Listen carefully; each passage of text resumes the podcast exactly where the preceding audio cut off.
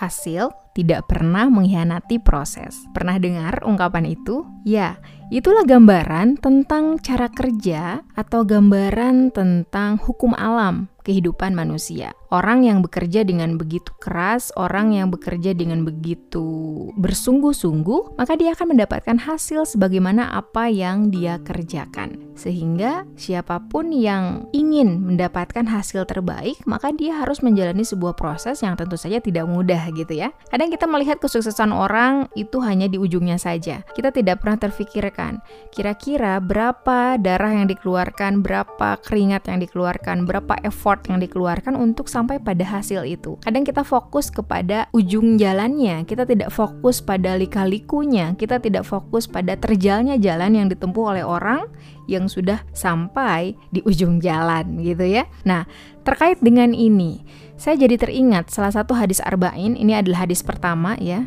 di hadis arba'in yaitu tentang niat dan ternyata ini sangat relevan hubungannya dengan bagaimana kita menjalani proses begitu ya untuk mendapatkan hasil terbaik. Ketika kita menginginkan hasil yang baik, maka kita harus jalani dimulai dengan sesuatu yang baik dan kita harus jalani dengan proses yang baik begitu ya. Di dalam hadis itu dikatakan innama a'malu binniyat wa innama likulli imri'in Sesungguhnya amal itu tergantung kepada niat. Pada saat dia berniat karena Allah dan Rasulnya, maka dia akan mendapatkan hasil sesuai dengan apa yang dia niatkan. Gitu ya. Tapi barang siapa yang dia berniat karena dunia gitu ya, karena wanita maka dia akan mendapatkan sesuai dengan apa yang dia niatkan juga seperti itu. Nah, hadis ini memberikan pelajaran, memberikan hikmah yang sangat luar biasa.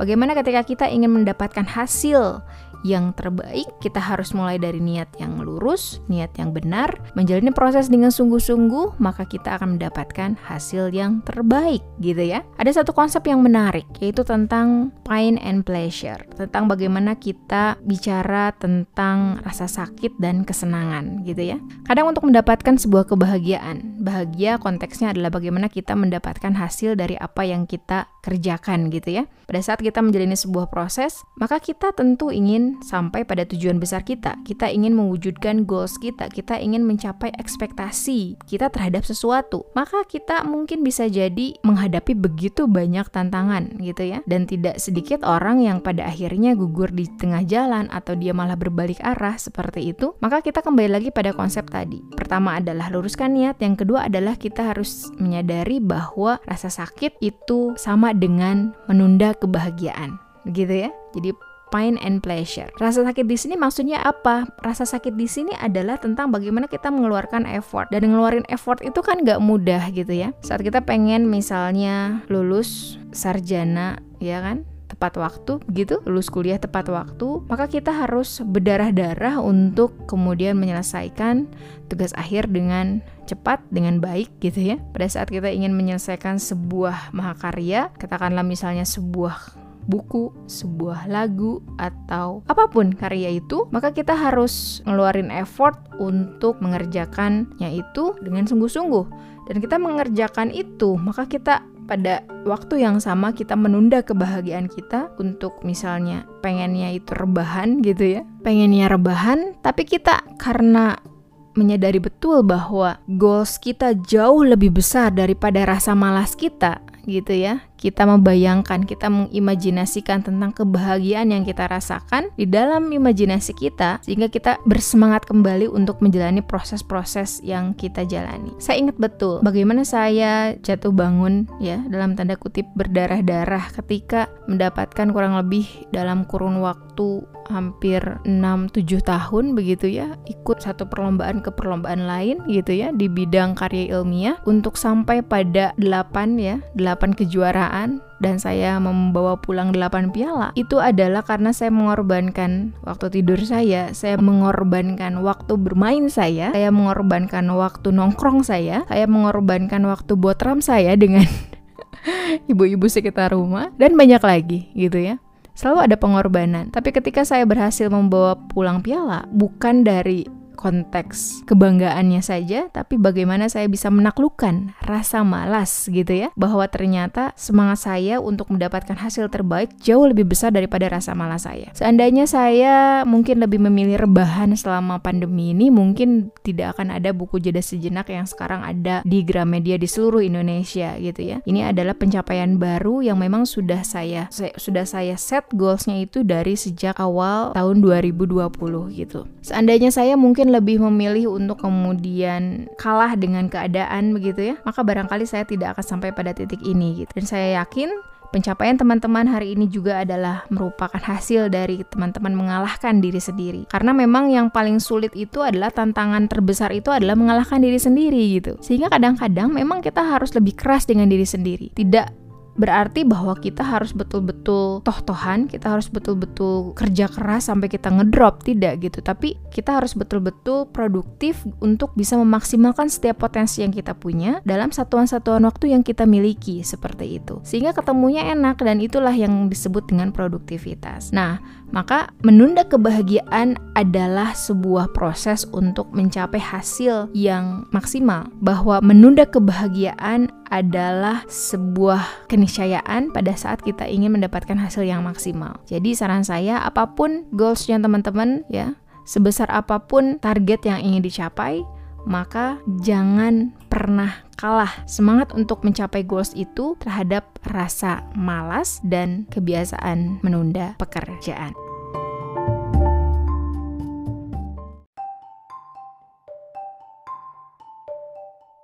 Hasil tidak pernah mengkhianati proses. Pernah dengar ungkapan itu? Ya, itulah gambaran tentang cara kerja atau gambaran tentang hukum alam kehidupan manusia. Orang yang bekerja dengan begitu keras, orang yang bekerja dengan begitu bersungguh-sungguh, maka dia akan mendapatkan hasil sebagaimana apa yang dia kerjakan. Sehingga siapa pun yang ingin mendapatkan hasil terbaik, maka dia harus menjalani sebuah proses yang tentu saja tidak mudah gitu ya. Kadang kita melihat kesuksesan orang itu hanya di ujungnya saja. Kita tidak pernah terfikirkan kira-kira berapa darah yang dikeluarkan, berapa keringat yang dikeluarkan, berapa effort yang dikeluarkan untuk sampai pada hasil itu. Kadang kita fokus kepada ujung jalannya, kita tidak fokus pada lika-likunya, kita tidak fokus pada terjalnya jalan yang ditempuh oleh orang yang sudah sampai di ujung jalan gitu ya. Nah, terkait dengan ini, saya jadi teringat salah satu hadis arba'in, ini adalah hadis pertama ya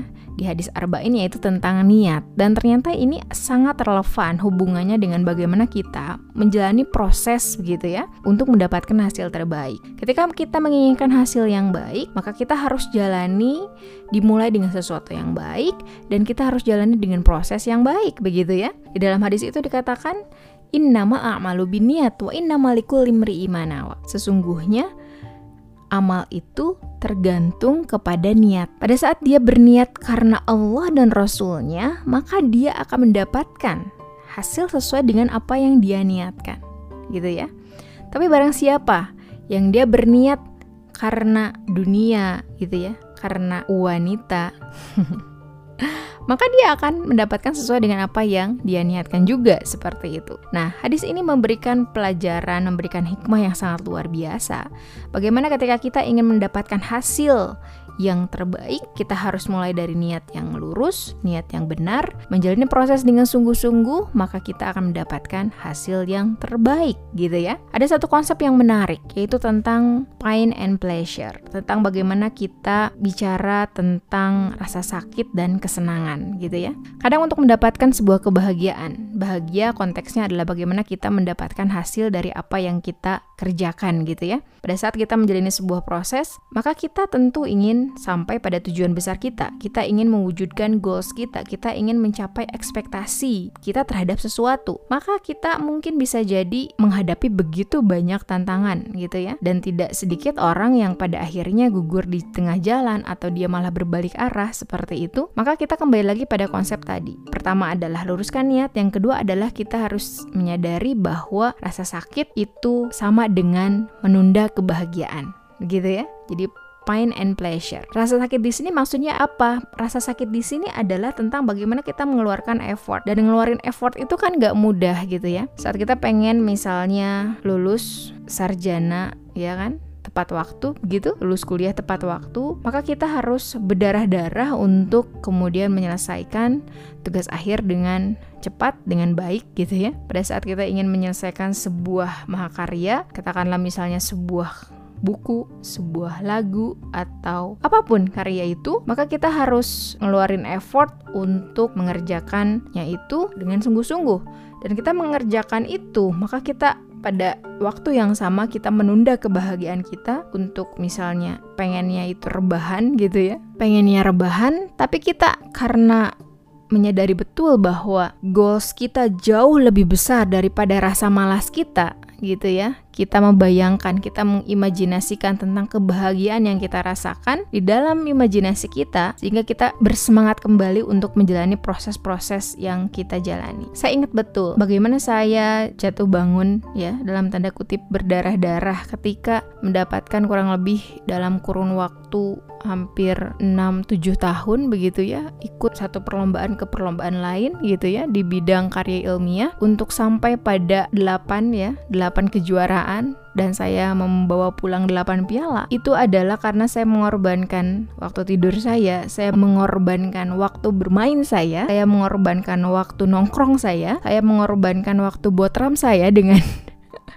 ibu-ibu sekitar rumah dan banyak lagi gitu ya selalu ada pengorbanan. Tapi ketika saya berhasil membawa pulang piala, bukan dari konteks kebanggaannya saja, tapi bagaimana saya bisa menaklukkan rasa malas gitu ya, bahwa ternyata semangat saya untuk mendapatkan hasil terbaik jauh lebih besar daripada rasa malas saya. Seandainya saya mungkin lebih memilih rebahan selama pandemi ini, mungkin tidak akan ada buku jeda sejenak yang sekarang ada di Gramedia di seluruh Indonesia gitu ya. Ini adalah pencapaian baru yang memang sudah saya, saya sudah saya set goalsnya itu dari sejak awal tahun 2020 gitu. Seandainya saya mungkin mungkin lebih memilih untuk kemudian kalah dengan keadaan begitu ya, maka barangkali saya tidak akan sampai pada titik ini gitu. Dan saya yakin Pencapaian teman-teman hari ini juga adalah merupakan hasil dari teman-teman mengalahkan diri sendiri. Karena memang yang paling sulit itu adalah tantangan terbesar itu adalah mengalahkan diri sendiri gitu. Sehingga kadang-kadang memang kita harus lebih keras dengan diri sendiri. Tidak